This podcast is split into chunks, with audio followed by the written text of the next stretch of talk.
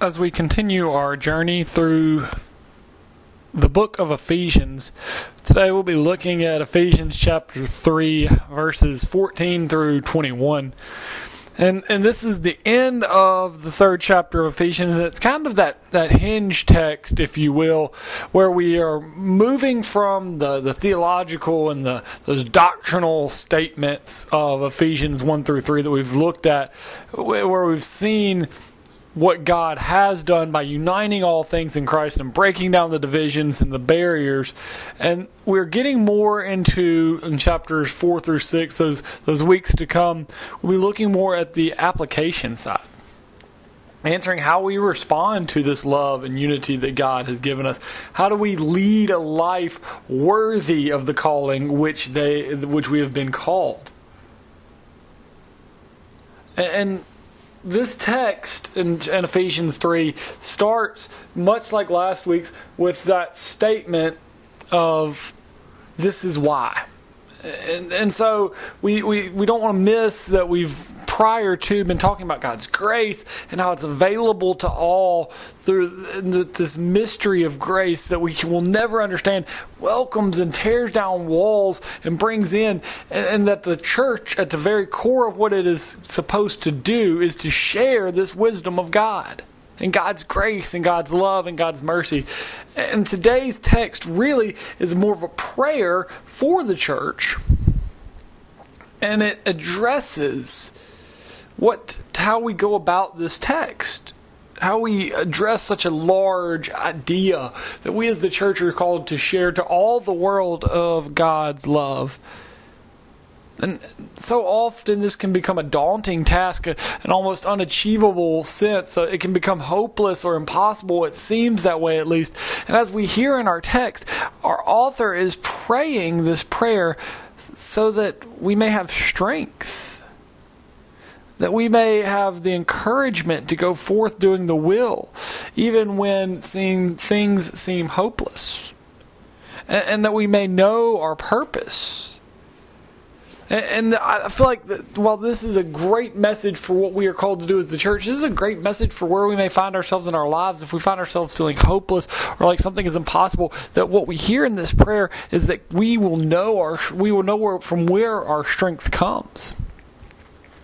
I'm reminded of a story before we enter into our text of I, I, was new into youth ministry and I was serving in Jackson and my parents had recently moved to the coast and I was looking for a place to live and and, and so a couple that weren't even church members uh, said, "Well, you know, you can come stay with us until you can find somewhere to live."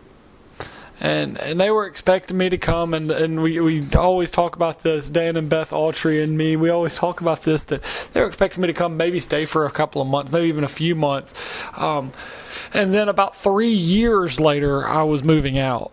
Um, they were expecting to get a house guest and I'd become a roommate. Um, and, and, and it changed everything as they tell tell me that you know the way in which they did life how we how, how we interacted changed everything about how I interacted with people and how I encountered people. It, it changed the way in which I acted.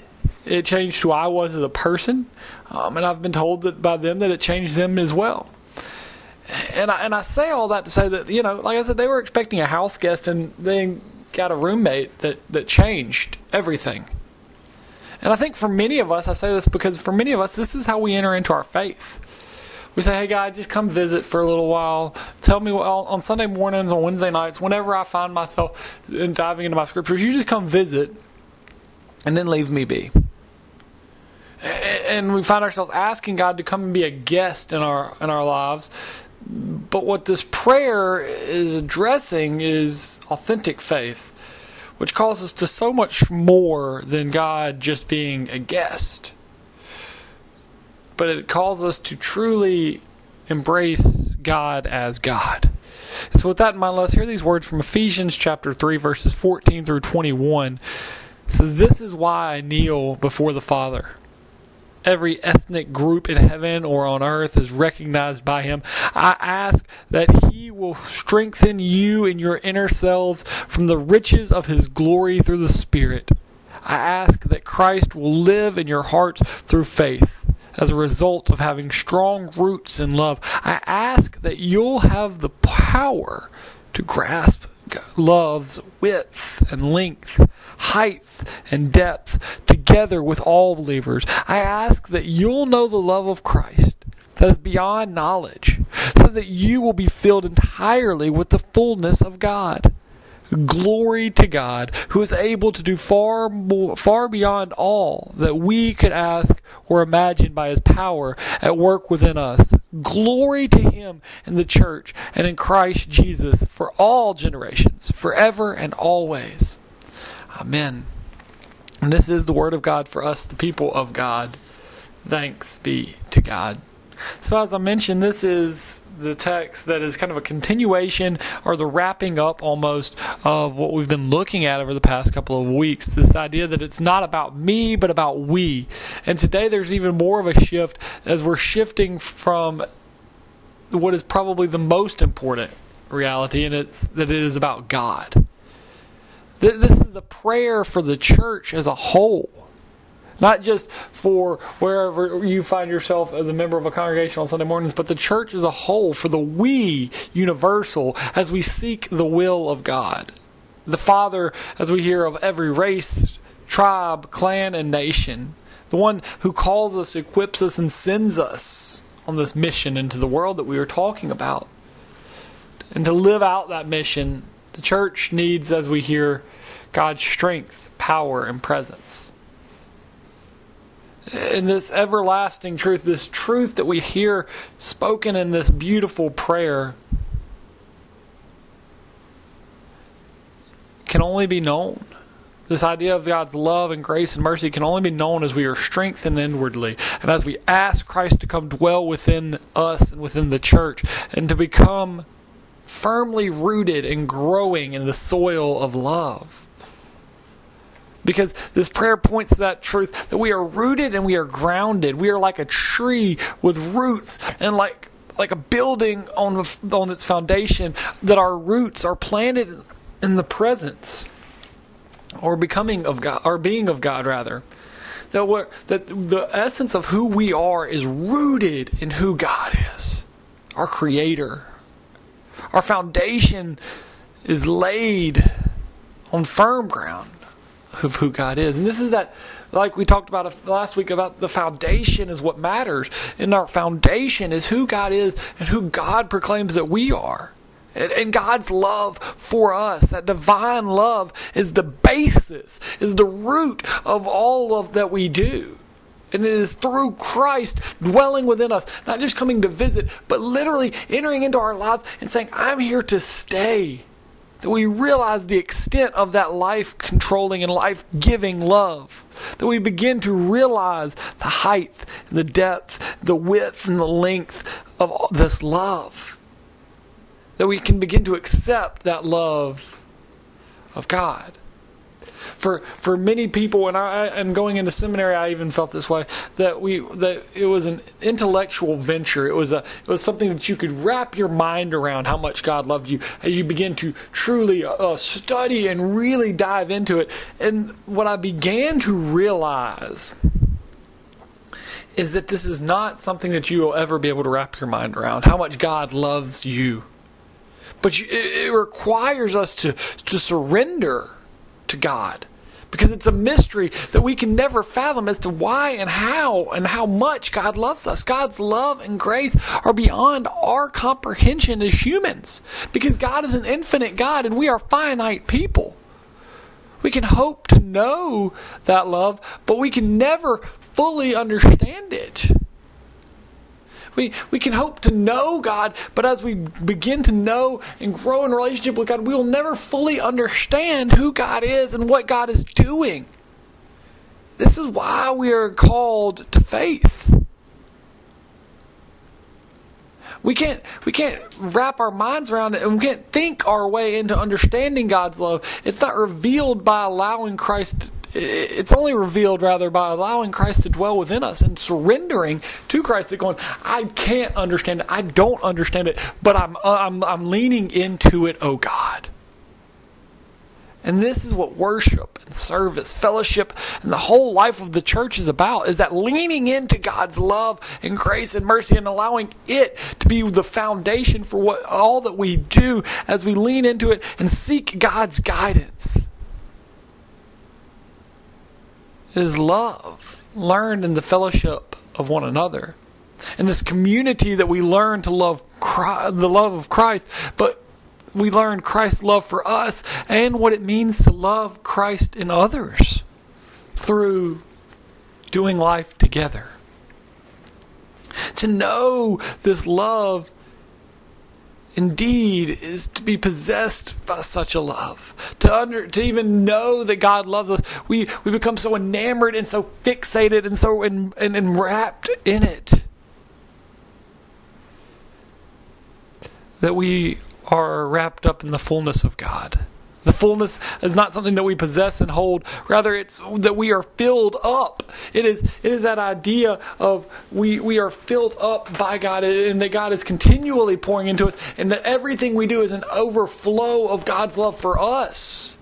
All the goodness that we share and show is God's love for us because we are so filled with the Spirit that it flows from us so that the reconciliation which has been accomplished in Christ might become an actual experience in our world. You see, for many of us, we have not begun to even scrape the surface of God's love, which is why we find so much hatred and division in our world today. This is, this is not what we are called to do. But this, uh, this leaning into God and really beginning to understand the love of God is what keeps us going in our life of faith, not simply what we do, not simply knowing better. Or not, not, not simply saying this is how we've always done it. That's not what keeps us going. That's not, it's not much motivation if it's just this is what I've always done. That's not much motivation for developing and sustaining a lifelong faith. Uh, th- it's not some external thing that acts upon us that we simply do. Those aspects of faith, while important, they, they don't play the role in sustaining our faith. But our text points us to the heart of the matter, which is the, the heart of authentic faith, and it's an internal issue. And that's what our text is talking about, is the reason behind all of it. That what sustains this life of faith that we are called to live and to share is something that happens to us, something that happens inside of us. It is an internal reality that Christ comes and dwells in our hearts through faith. That we believe that Jesus Christ lived and died and rose again, but that that life of faith is not simply looking back at the life and ministry of Jesus Christ, but it's a matter of Christ living in our hearts in the here and now. It's not a look at what Jesus did, but it's a what is Jesus doing now. The faith that makes the presence of God possible is openness to the to God. It's the willingness to let God be God and for and for us to be us. To allow God to be God in us and for us, to allow God to be more than just a visitor or something that we go and seek, but to allow God to dwell within us and lead us in learning through relationship. I, am I'm reminded that when I got married, uh, and Anna was moving, me and Anna, Anna was moving into the house, that I thought I was being a good husband, and I began to unpack boxes, put things away where I thought they went. And, I, and, and when Anna came home, I was, she was not angry, but she was very quiet. And I asked, "Is everything okay?" And in her way, she said, "I'm fine. It's fine."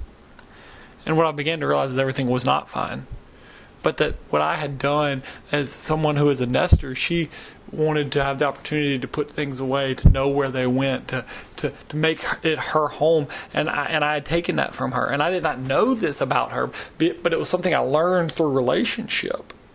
See, it's it's it's through relationships that we begin to appreciate. And it's it's a relationship with God in which we appreciate God's love and and that and the active dynamics of that love in our lives that we become full it's with God. It is a way that, uh, to, that we can begin talking about what God is doing. It reminds us of the prayer of the psalmist that earth may be filled with the goodness of God. And what fills God is love. And what God is seeking to fill this universe and fill us with is love, that we can be a part of it. This is that beautiful definition of Christian spirituality and mission, participating in the flooding the world with God's love.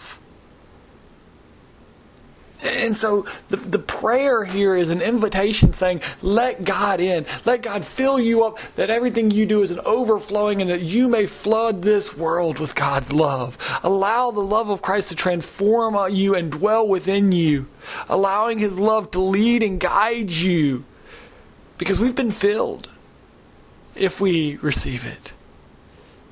So is Christ a visitor in your life? Do we put our show on of hospitality and good manners, temporarily pushing our junk into the closets of our lives, or have we or are we willing to allow and to invite Christ to live within us? Are we willing to be challenged by Christ's constant presence and time that are good and that are bad? To say, God, I, I know whatever's going on, your love is sufficient. And let me go forth seeking to live out that love. Will we allow ourselves to be transformed by the love of Christ within us? Amen and amen.